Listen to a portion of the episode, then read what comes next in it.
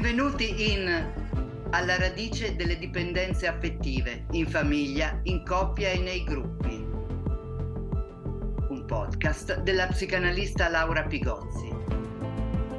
www.laurapigozzi.com www.laurapigozzi.it Allora, oggi parliamo di un libro che è diventato anche una piccola serie, ma partiamo dal libro, che è sempre una bella cosa parlare dei libri.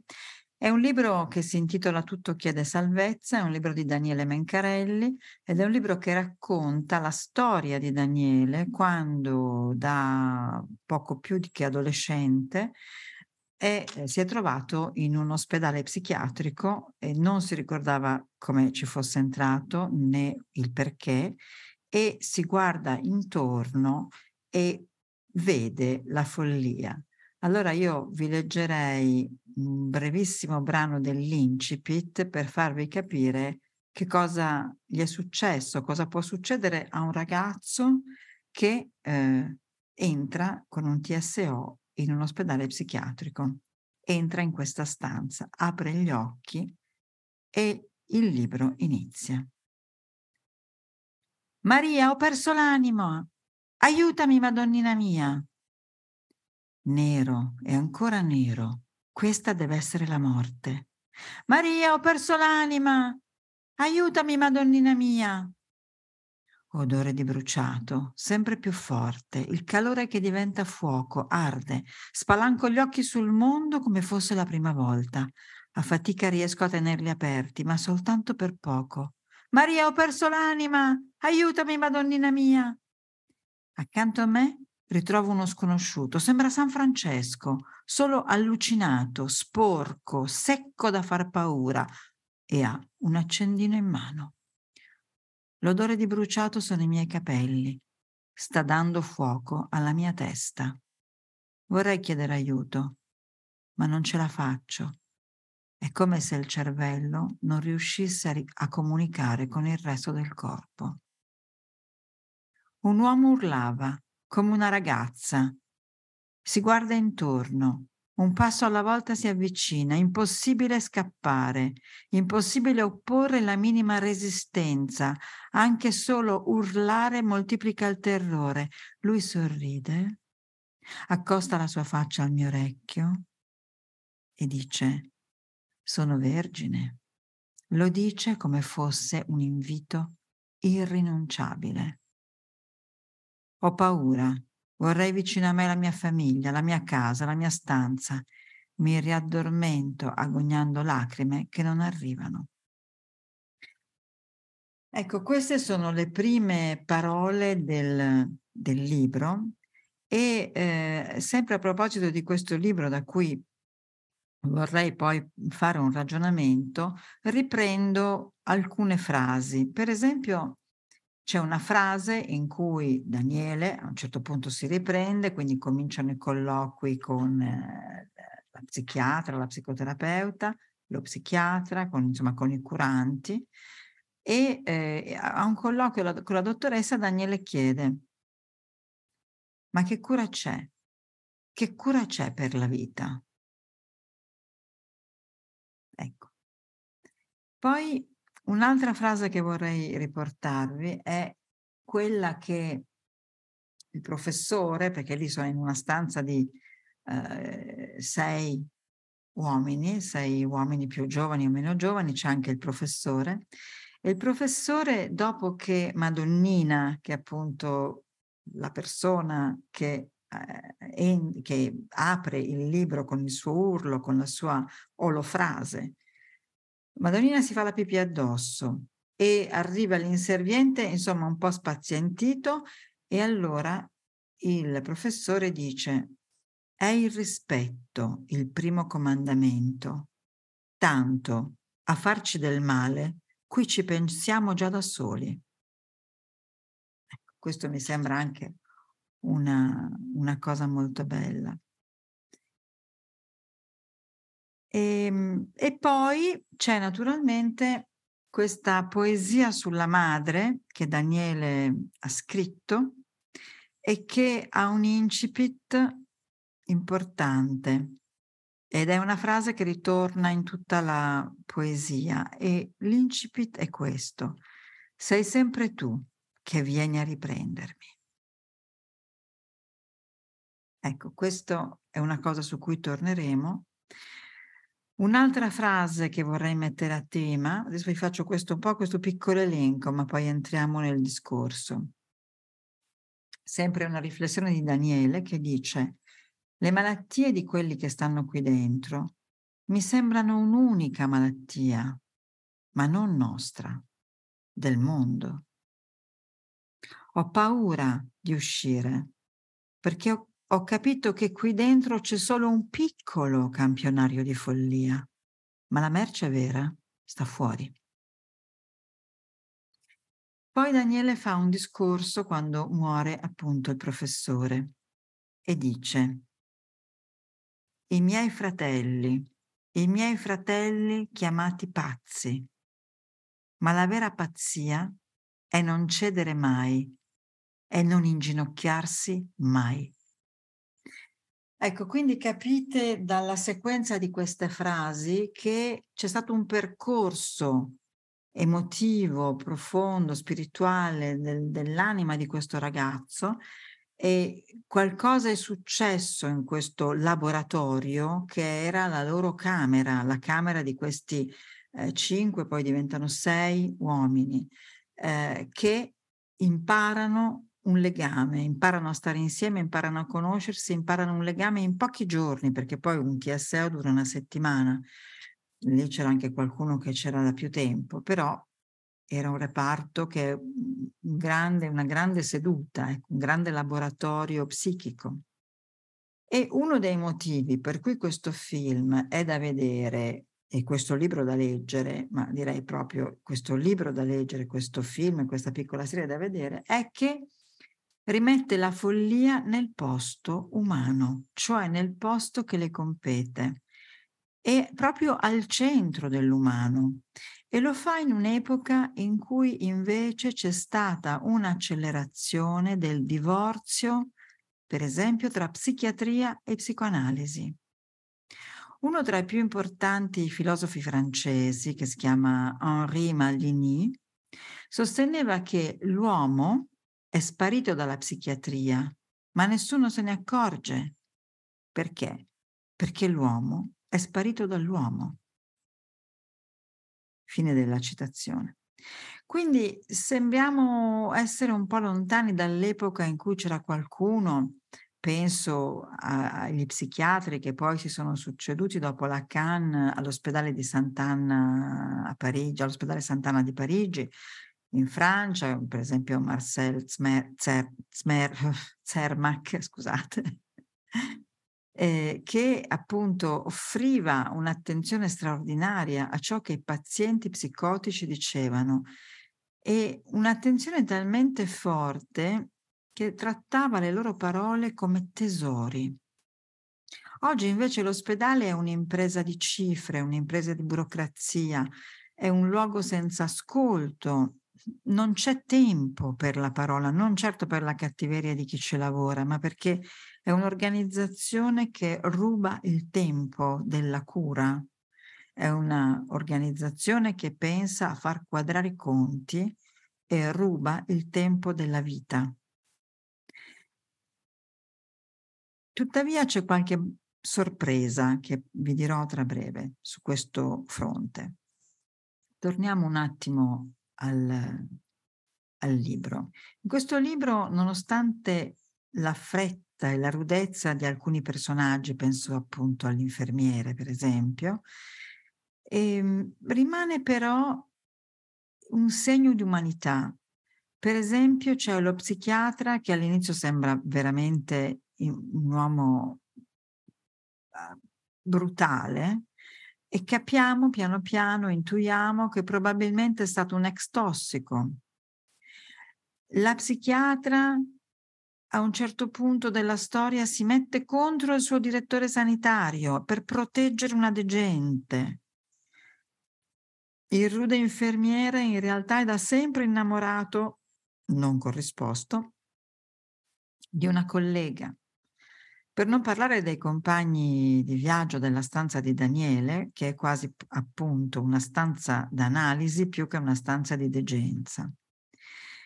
E ehm, a un certo punto, e qui parlo, parlo anche del, del film, non solo del libro, si parla della nave dei folli. E a un certo punto anche nel, nel film c'è un piccolo siparietto no? in cui c'è il capitano, insomma sono i degenti vestiti da personaggi di questa nave. Ora, la nave dei folli è una, qualcosa che ha una tradizione molto antica. Per esempio, pensiamo a due cose, entrambe dello stesso anno, cioè del 1494. La prima è un quadro del grandissimo Hieronymus Bosch e c'è questa nave che va senza meta e in questa nave sono rappresentati tutti gli strati sociali, c'è il prete, c'è la suora, c'è l'operaio, c'è il dottore, c'è, insomma c'è tutto una, l'operaio lo diremmo noi, no? all'epoca era l'artigiano. Um, quindi Mhmm, era proprio questa nave un po' senza meta. E poi c'è anche un'opera satirica uscita nello stesso anno di un umanista di Sebastian Brandt, che è uscita con incisioni di Dürer e in cui, qui abbiamo la nave dei folli che rappresentano, che, eh, diciamo, che rappresenta una sorta di luogo di riparo, se vogliamo, per le persone con una visione differente. È un'opera innovativa per l'epoca ed è un'opera che tra l'altro non a caso è stata citata anche da Foucault nella storia della follia. E in quella navigazione c'è qualcosa di salvifico. E allora, appunto, in questo podcast voglio parlarvi di un'altra nave dei folli contemporanea, di una nave dei folli che è stata costruita sulla Senna, in pieno centro a Parigi, e, che ehm, eh, diciamo è stata documentata recentemente da un docufilm che ha vinto l'Orso d'Oro al Festival di Berlino nel 2023. Voi sapete che nei miei podcast c'è sempre un riferimento a un film perché sono una grande appassionata. Quindi, questo documentario eh, che si chiama L'Adamant, perché è proprio eh, è il nome del posto, eh, è stato realizzato da Nicolas Filbert e, ehm, che è entrato in questo posto e ha filmato quello che vedeva. Allora, che cos'è questo posto?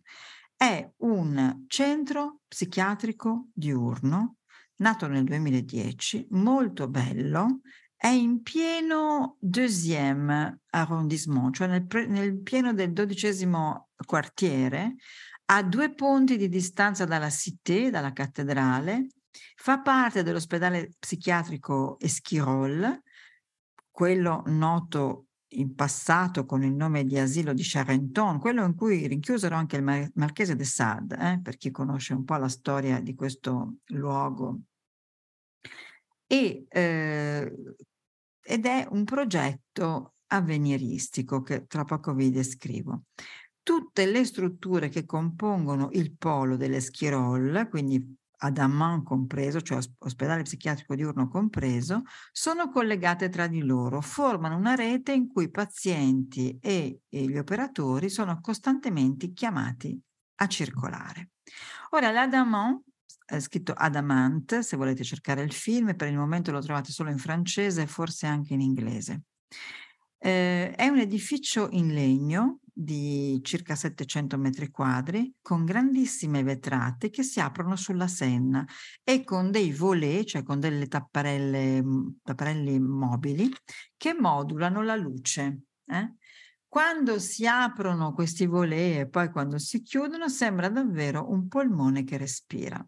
Ecco, gli architetti che lo hanno progettato, questo è un dato interessante perché la follia riguarda la società e il legame con il territorio. Gli architetti che lo hanno progettato hanno lavorato a stretto contatto con il team sanitario e con i pazienti del polo. Questo è molto, molto, molto interessante.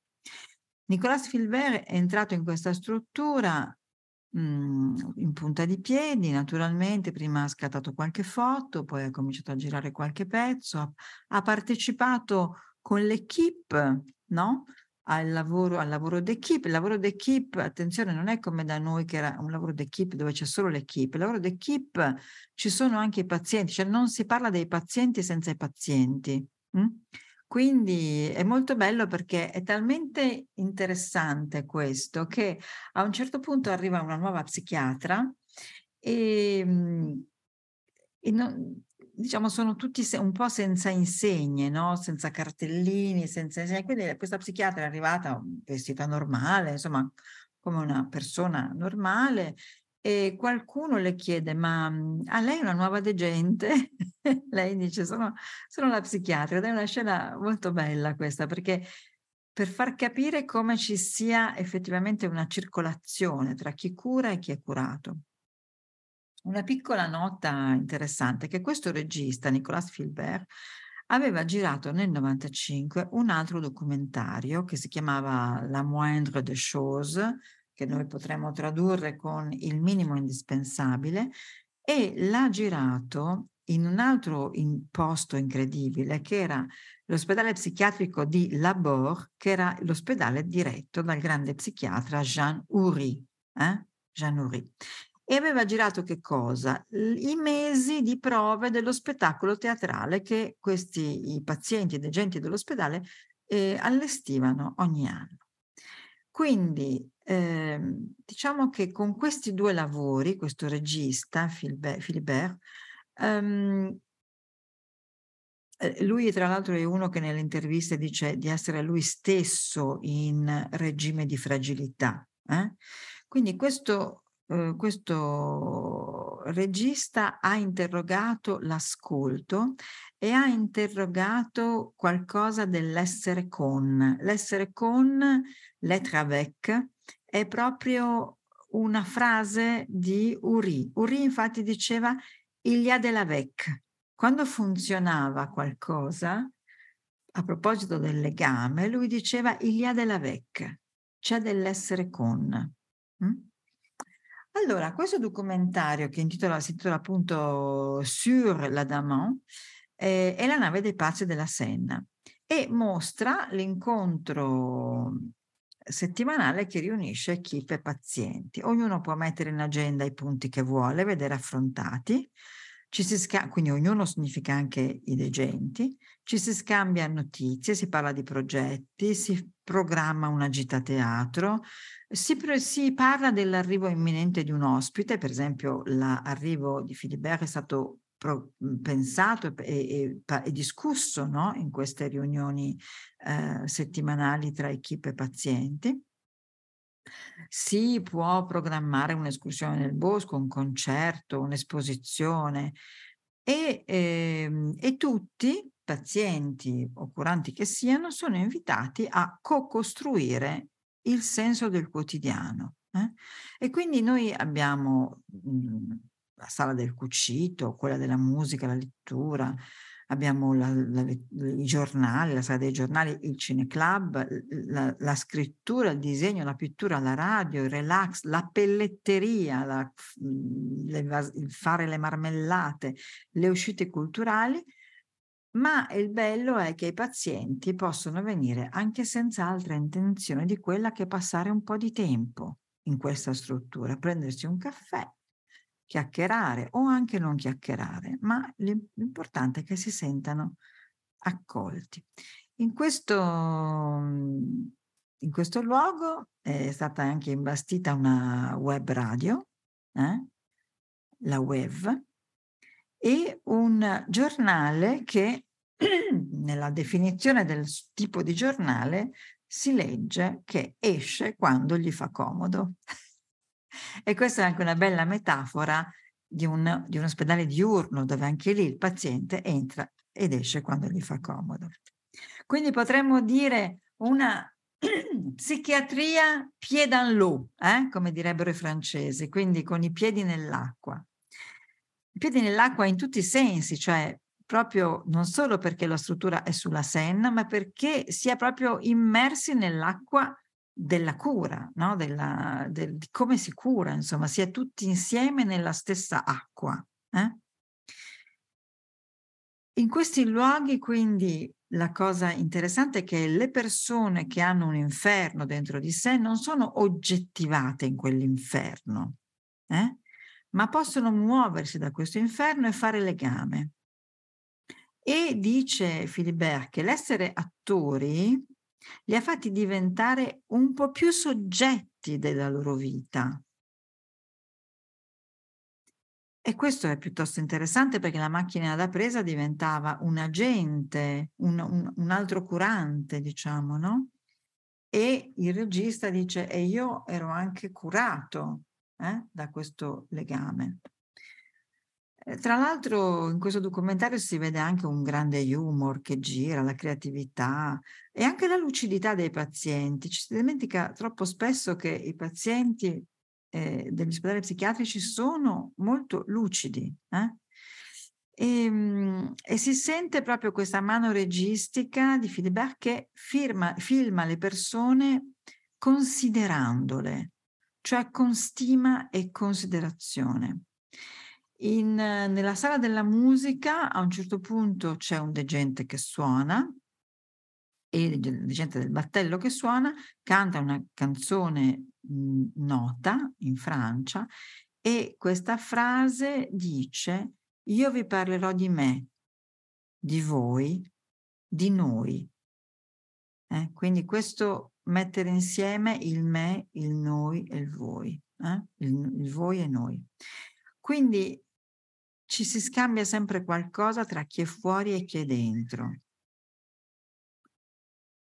Questo film non a caso molto, ha vinto un Oscar e, ehm, ed è, molto, è stato molto apprezzato in un momento in cui, per esempio, anche in Francia abbiamo dei dati uhm, molto critici sulle crisi, del, sulla crisi voca, delle vocazioni per chi lavora in psichiatria sono calate di un terzo le eh, persone che vogliono lavorare in psichiatria, le richieste invece, questo come da noi, sono aumentate, sono aumentate enormemente e come penso anche da noi sono diminuiti là del 60%, qui non ho dato i posti per i degenti. Allora, che cosa lega tutto Chiede Salvezza con l'altro film Sur la Daman? Quindi ho messo insieme sia il libro Tutto Chiede Salvezza che il film Sur la Daman perché qual- tu, entrambi portano qualcosa, entrambe le opere portano qualcosa di assolutamente controcorrente rispetto al diktat dell'epoca. Cioè, che cosa si fa quando ci si, quando ci si ammala? Eh? Allora, naturalmente l'epoca dice prendi un farmaco. Hm? Invece qui metti in luce che quando si è malati è il legame con l'altro e col mondo che può riparare. Ma perché il legame con l'altro e col mondo può riparare? Perché la malattia attacca precisamente il legame con l'altro e con il mondo. E quindi è precisamente attraverso queste alleanze che il legame si può riparare. Concludo questa nostra chiacchierata con un'altra frase, sempre del grande psichiatra Jean Noury, ed è una frase sullo stupore. E lui dice, cito, lo stupore è una qualità esigibile, eh, tradotto così perché la, la frase è esigibile, eh? esigibile. Lo stupore è una qualità esigibile da tutti i lavoratori in psichiatria, perché lo stupore autorizza l'incontro, la sorpresa dell'incontro, il caso dell'incontro, perché un incontro si realizza soprattutto per caso. Fine della citazione. Il punto, e questo lo dice anche il regista, è lasciarsi cambiare da questo incontro, lasciarsi fuorviare, derouté, dice lui, no? essere messo fuori strada. Noi dobbiamo stupirci, dobbiamo anche avere il tempo per stupirci, le risorse anche economiche perché un operatore della sanità mentale possa avere il tempo di stupirsi. Eh? E questo lo dobbiamo fare se vogliamo rimettere l'uomo al centro della psichiatria. E quindi bisogna pensare a questi luoghi, a dei luoghi che prendano dei rischi, a dei romanzi che raccontano di luoghi che prendono dei rischi. Nel romanzo troverete tanti rischi, qualcuno anche purtroppo eh, finito male. Quindi bisogna... Pe- la Daman è un, è un luogo che pre- prende dei rischi perché costruisce questo grande polmone di legno come un ospedale diurno psichiatrico dove si entra, si esce, in pieno centro di Parigi. Eh? Poi è chiaro che è tutto in una rete, però bisogna pensare a una psichiatria del territorio. Senza territorio non si fa psichiatria, senza territorio la psichiatria è solo del farmaco ed è qualcosa che non possiamo permetterci, che l'uma- l'umano non può permettersi. Allora abbiamo bisogno di luoghi che resistano, cioè luoghi che facciano resistenza, luoghi con sempre meno a priori, sempre meno pregiudizi, luoghi avanzati, luoghi direi che sono annodati con la psicanalisi, non più psichiatria e psicanalisi disan- disannodate, luoghi che sono andati in analisi. Eh? Quindi la psichiatria ha bisogno del sapere psicoanalitico, delle teorie psicanalitiche, per non cadere preda anche lei, lei stessa, lei per prima, della fascinazione del farmaco. Farmaco che ormai, come molti dati stanno mostrando, non ha dato, scusate il gioco di parole, non ha dato i risultati di cura sperati, perché questi risultati di cura sono stati protratti troppo al di là del momento dell'acuzia, cioè del momento dell'emergenza, e vengono considerati come una cura quotidiana perenne. Qui è la falla, qui è l'errore, qui è la disumanizzazione, qui è il punto in cui psicanalisi e psichiatria, che negli anni d'oro correvano insieme, mano nella mano, si sono disgiunte. Grazie.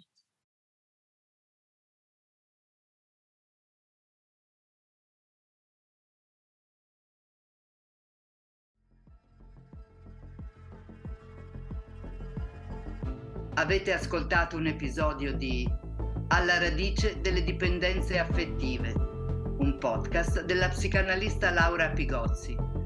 Segui il podcast e i nuovi episodi. Scrivi a Laura Pigozzi. Tutte le informazioni in www.laurapigozzi.com www.laurapigozzi.it